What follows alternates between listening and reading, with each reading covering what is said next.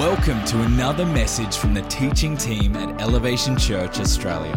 For more information about our church, service times, and locations, visit elevationchurch.com.au. All right.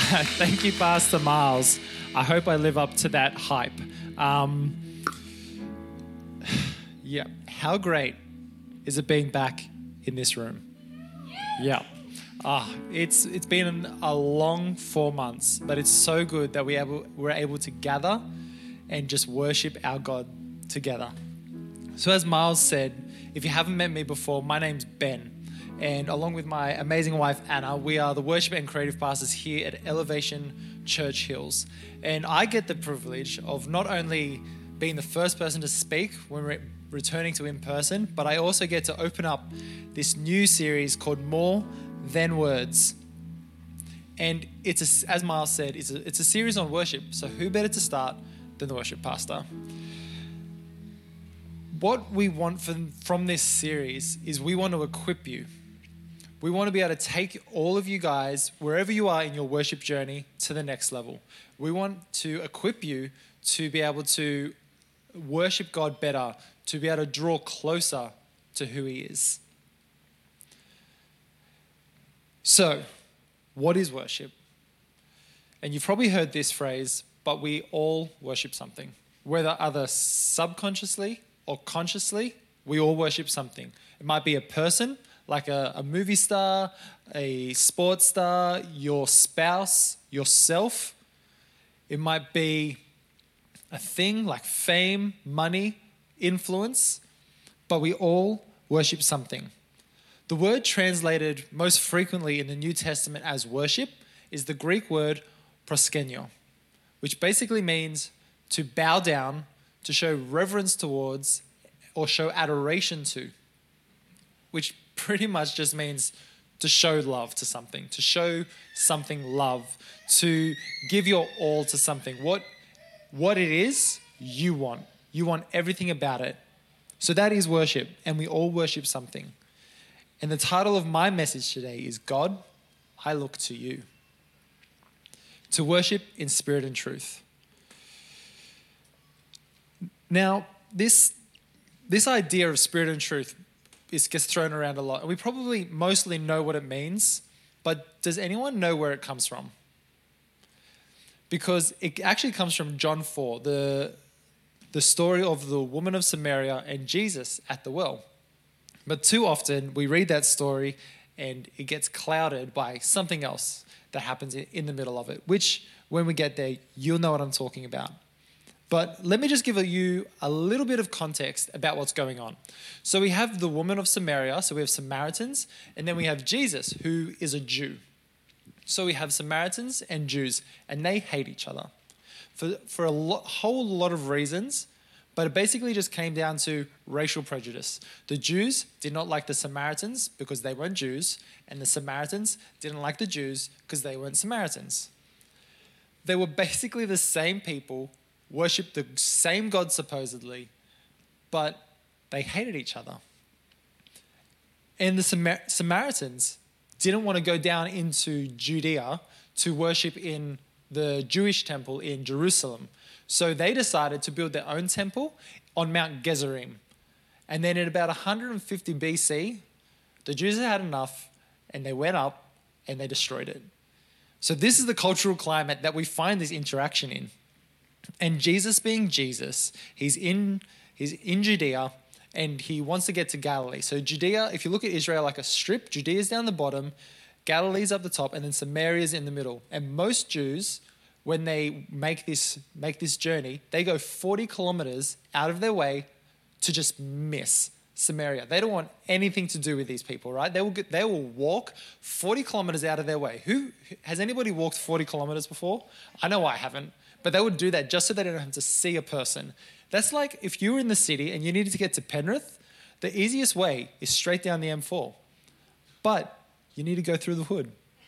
You need to go through Mount Druitt. And I can say it, I grew up there, it's fine.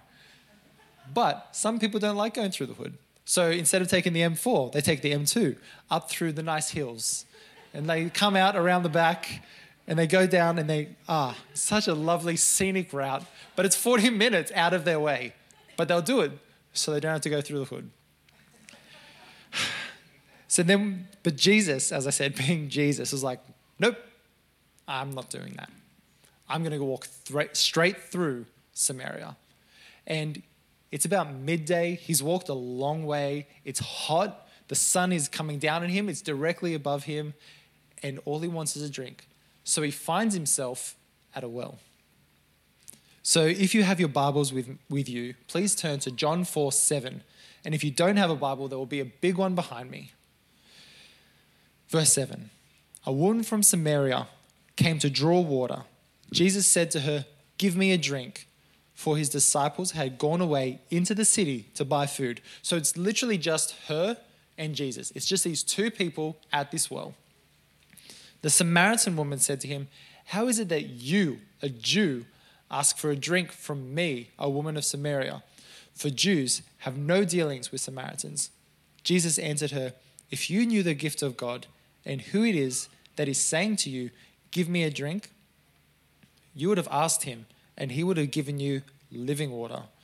The woman said to him, Sir, you have nothing to draw water with, and the well is deep. Where do you get this living water? I just imagine her, she's holding a bucket, it's just them two, and he's like, I'm about to give you water. And she's like, Where are you getting this water from? And she's just kind of clutching her bucket, like, Don't steal my bucket. Uh, this is my bucket. Do not take my bucket. I just, I just feel like she's clutching it hard. And then she says in verse 12, Are you greater than our father Jacob? He gave us this well, and he drank from it, and his sons, and his livestock. Jesus said to her, Everyone who drinks of this water will be thirsty again, but whoever drinks of the water that I will give him will never be thirsty again. The water that I will give him will become in him a spring of water welling up to eternal life. The woman said to him, Sir, give me this water so that I will not be thirsty again or have to come here to draw water. So she's still thinking in the physical. So this well, they think is about 70 feet deep, which is about 21, just over 21 meters. And she had to come there every day with her bucket, draw the water to provide for her family. And we know that it's not the weight of something that makes it heavy, it's how long we have to hold it, right? So 21 meters, pulling this bucket up every day to provide for her family. And she's like, I don't want to do this anymore. Give me this water. Jesus said to her, Go, call your husband and come here. And this is the part that most of us will probably remember. The woman answered him, I have no husband. Jesus said to her, You are right in saying, I have no husband. For you have had five husbands, and the one you have now is not your husband. What you have said is true. The woman said to him, Sir, I perceive that you are a prophet. Our fathers worshipped on this mountain. So, this mountain, she's literally pointing to Mount Gerizim. So, Mount Gerizim, where they had that temple, was right next to the city of Sychar, which is where this interaction was taking place. So, she's literally pointing to this mountain saying, We worship on this mountain. But you say, oh, We have to worship in Jerusalem? So, our fathers worshipped on this mountain. But you say that in Jerusalem is the place where people ought to worship. Jesus said to her, Woman, believe me, the hour is coming when neither on this mountain nor in Jerusalem will you worship the Father. You worship what you do not know, we worship what we know. For salvation is from the Jews, or another way of saying it is through the Jews. But the hour is coming and is here now when the true worshippers will worship the Father in spirit and truth. For the Father is seeking such people to worship him. God is spirit, and those who worship him must worship in spirit and truth. The woman said to him, I know that Messiah is coming, he who is called the Christ. When he comes, he will tell us all things. And Jesus said to her, I who speak to you am he. Let's pray. God, I just pray that as we come into your word, that you that you just fill my mouth with your words, that as I'm speaking, it's all you, and you illuminate in our minds new revelations of who you are from your word. I just pray that your spirit fill this place and help us understand what you were trying to say. In Jesus' name, Amen. So, as I said before, you probably remember this passage, if you've read it before, from that little quip in the middle where Jesus said, You don't have a husband, you have five, and you've had a boyfriend that you're living with right now, right? That's the part we probably remember. But what's interesting is that in the book of John, the word worship is used 13 times, and 10 of those times are in this passage alone. So this passage is talking about worship. Jesus is talking to this woman about worship. She, he's trying to teach us about worship, refocus what we think worship is. So, I only have two points today, and I promise that it's only two points. I know preachers will say two and then they go to 10, but it's two. My first point is worship must be God focused. Does anyone remember the, the Guinness Book of Records? Yes, I see. I hear, see some hands there. If you don't know what it is, it's this book that just has the most outrageous, silly records in it that people are apparently trying to break, like the longest kiss, which went, I'm pretty sure from memory, went for over two days. yeah. And like the uh, the amount of bees one can fit on one's face. Like I don't know who's out there trying to fit more bees on their face, but there are people out there trying to do this, right? Anyway, I loved this book. I I love this book so much. I, I actually started collecting them because they came out around November, December, right in time for Christmas. Great marketing. And then my nan in the year 2000, she actually started buying them for me. And every year she would buy me this book. And I loved it. I was so excited every Christmas. I was like, man, I'm getting that, I'm getting that book. So every year I'd be getting that book. Like 2000, 2001, 2002. I'm like, man, yep, getting that book. I can't wait. I'll be telling my mom, my sisters what I want, but not my nan. She knows what I want. And she'll give me what I want, right? She's going to give me that book. It gets to 2009, and I'm excited. I'm like, come on, going to have the book. And 2009 would be the 10th year. So I'd have 10 of these, and it'll be amazing. It'll be a set, and I'm like, I can, I can finish after this. Get to Christmas Day, start opening the presents. No book. Cousin number one has one. Okay. Keep opening the books. Keep opening the presents, sorry. Cousin number two has one. Okay. Get to the end of Christmas Day 2009. No book. I know. Man, was I mad. I didn't tell my nan this because I loved her, but I was angry. I was like, where is my book? I come to Christmas, I come to Sunday night dinners, I spend time with you, the least you can do is give me this book, right? I just want this book. Give me the book. I want the book. I deserve this book. And looking back on it, it's like that's the only reason I went to Christmas to get that book. Like, yeah, and 2009, I was 17. anyway, I, just felt like I wanted this book and I deserved this book. But sometimes too often, this is how we treat God. This is how we worship Him. We want, we, we want what He can give us, not who He is. We want the blessings, but not the person. All we want is more. We just want more. It's like, God, I, I want this new car. I want this new house, this new job, this spouse, this healing, this miracle. I need this in my life. I worshiped you. I've given my life to you. I've I watched you online. I watched the service online for, for four months. Do you know how difficult that was? I did that. I deserve this miracle. I deserve this blessing. You deserve to give this to me. But in this passage, that's not what Jesus says. Jesus said that true worship is focused on God in spirit and truth. And this idea of spirit and truth is so multifaceted. I can't I can't get through it all today. It's, you could do a 13 week series on this and still not get all the way through it. But I'll try with the 20 minutes I have left. What I love about this passage, when he talks about worshiping the Father in spirit and truth, we get a glimpse of the Godhead, which is the Trinity the Father, the Son, and the Holy Spirit. True worshippers will worship the Father in spirit and truth. So we have the Father, which is the Father, the Spirit, which is the Holy Spirit, and then the truth, which is Jesus. In John 14, 6, Jesus says, I am the way, the truth, and the life. No one comes to the Father except through me. Here, Jesus is saying, I am the truth. So when we worship in spirit and truth, we're actually worshiping the Trinity. We are worshiping the Father, the Son, the Holy Spirit all equally because they are all God. But not only that, Jesus says, No one comes to the Father except through me. So it's not only that we worship the Godhead, the Godhead plays a vital role in how we are able to worship. So let's jump back to verse 19. The woman said to him, Sir, I perceive that you are a prophet. Our fathers worshipped on this mountain, but you say that in Jerusalem is the place where people ought to worship. Jesus said to her, Woman, believe me, the hour is coming when neither on this mountain nor in Jerusalem will you worship the Father. If we take a really surface level look at this at these three verses, Jesus is saying, You've been given a responsibility, an opportunity to worship the creator of the world, but you're focused on where to do it, you've missed worship. If you're focusing on where to do it, not who to focus your worship on, you've missed worship.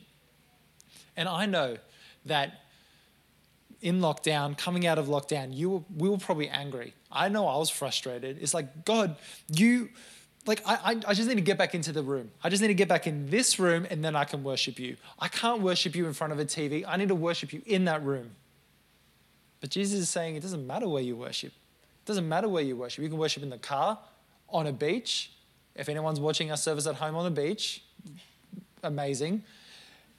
But you can worship anywhere you want. But sometimes also we can take it too far. Because jesus is not saying do not come to Sundays. He's not saying don't corporately worship. And we'll do a whole a whole week on corporate worship and what that means and why we and why we come on Sundays to corporately worship. And if you can't wait for that, Prashant has a great post on Instagram about why we come to Sunday. So go check that out and until we get to that week. But we can be so focused on the transformation from a physical to spiritual that we miss it. We think that Jesus is saying it doesn't matter where you are, as long as you're doing it spiritually with your head and your heart, you can do whatever you want. Now, while that's true, it's actually not what he's saying here. What he's saying here is that before me, we, God ordained it to be focused on the temple. You needed the temple to worship. So we focused on the temple. But now we're shifting from the temple to the person of Jesus. I am now your focus. Jesus is saying, I will be your focus in worship. You will be looking to me. D.A. Carson actually says, to worship God in spirit and truth is first and foremost a way of saying that we must worship God by means of Christ. What he's saying is that we can only truly worship, we're only able to worship through Christ. Christ is our connector back to God. Christ is the vessel through our worship is received by God. We actually worship through Jesus, through what he has done. And I need to I need to tell you something. Let you in on a little secret.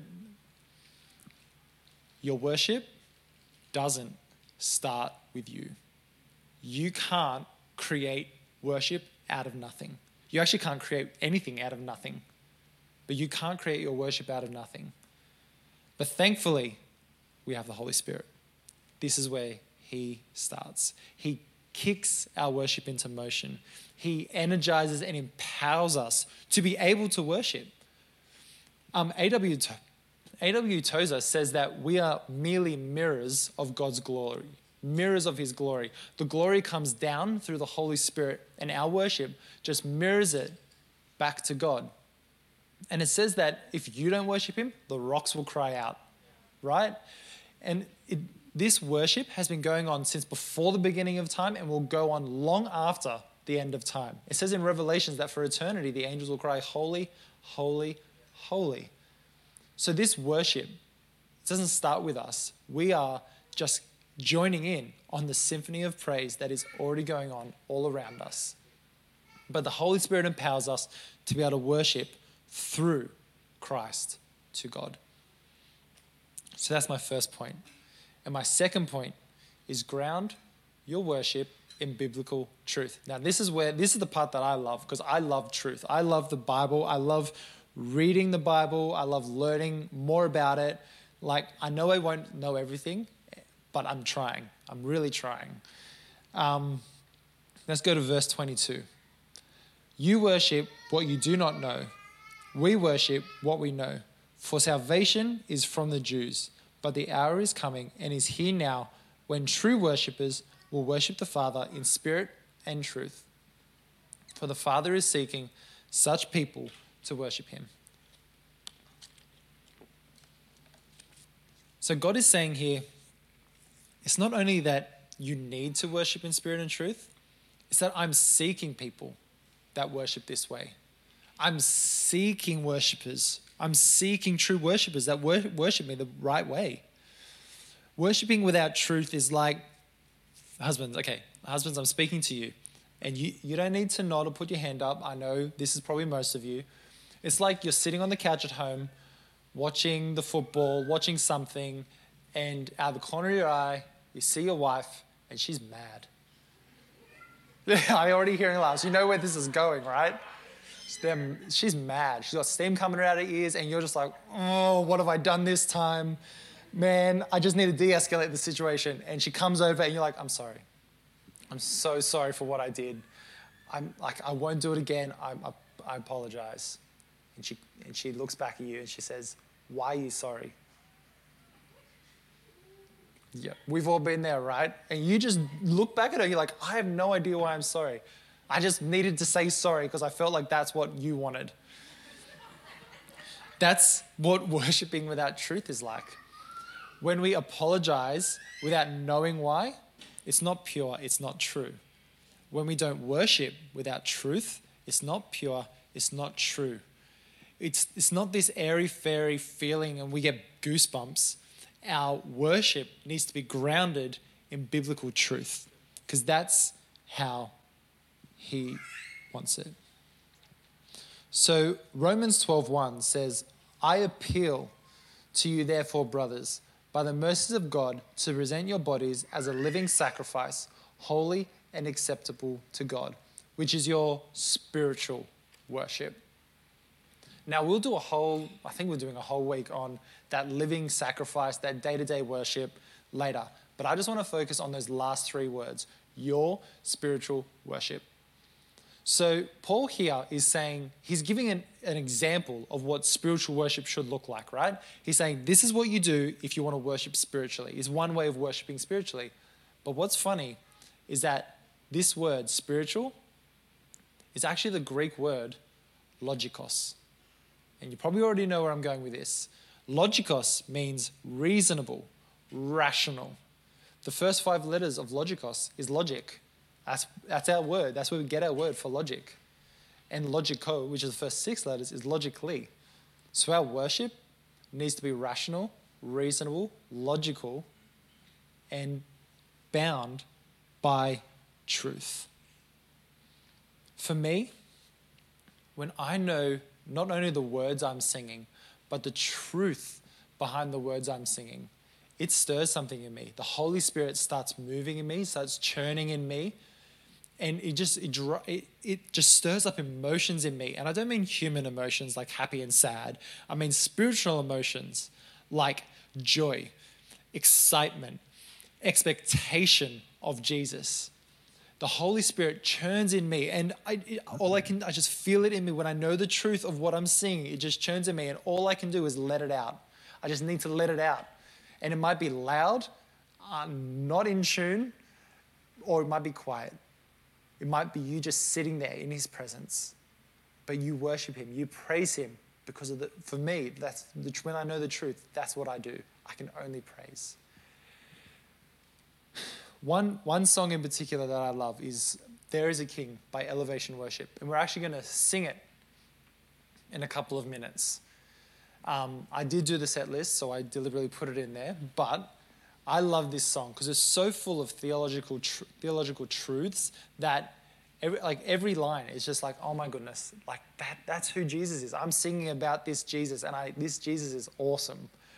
And I actually can't study or work with music uh, well, especially worship music, because when I hear the truths being sung, I have to stop. And then I wouldn't get paid. It's like, that's not good for me. I need to get, I, I need to work. So I actually can't listen to music. But I just want to focus on the third verse here in There is a King. It says, It won't be long, we will behold him, and every tear he'll wipe away.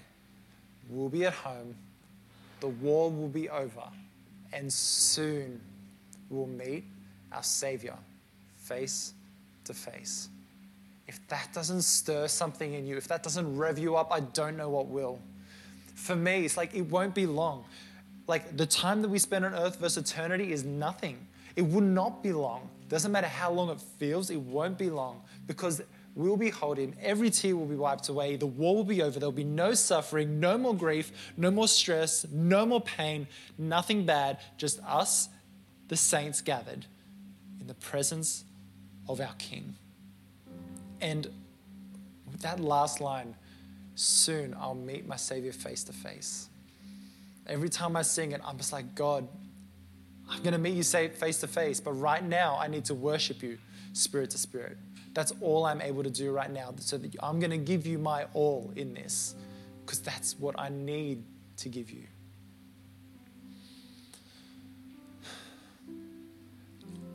Truth should drive us to worship.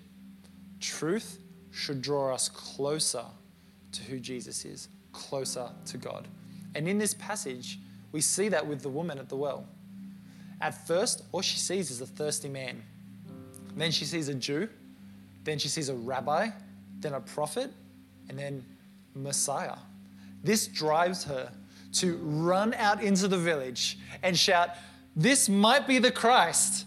This might be the Christ we've been waiting for. This might be the Christ. So the villagers rush out and they say, Jesus, you need to stay. We have questions. You need to talk to us. We need to know more. We need to know the truth. So Jesus stays two more days. And after those two more two days, the villagers, one, one man says, Indeed, this must be the Savior. As Jesus revealed who he was, it caused them to draw closer to him. It, draw, it caused them to worship him. And not only that, the villagers say, and it's not because of what the woman said, it's, what, it's because of what Jesus has said to me. Jesus told me. Jesus has revealed this to me. And He's the Savior. Now I know He is the Savior. He is Lord. So as we go into this song, There is a King, I just want to, ha- I want to give you one verse to keep on your mind, and that's Mark 10:45. For even the Son of Man came not to be served, but to serve, and to give his life as a ransom for many. So, this is Jesus speaking, right? So, the son, son of Man is a term he used for himself. He always loved speaking in third person, but that's how it is. He, and he could have said, I came to serve you guys. He could have just left it at that. He's like, I came to serve, but he didn't. He said, I came not to be served.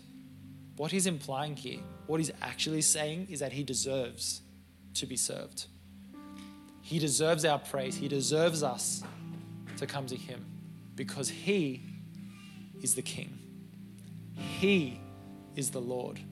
But when he came down, he didn't come down to be served, he came down to serve us. And the greatest act of service that he ever did was dying on the cross as a substitutionary sacrifice for our sins. So now we don't have to worship him, we get to worship him. We get to worship the King through Christ. So as we as we go into this song, I just want you to have that on your mind that Jesus is king and he loves you and there's nothing you can do to separate yourselves from his love.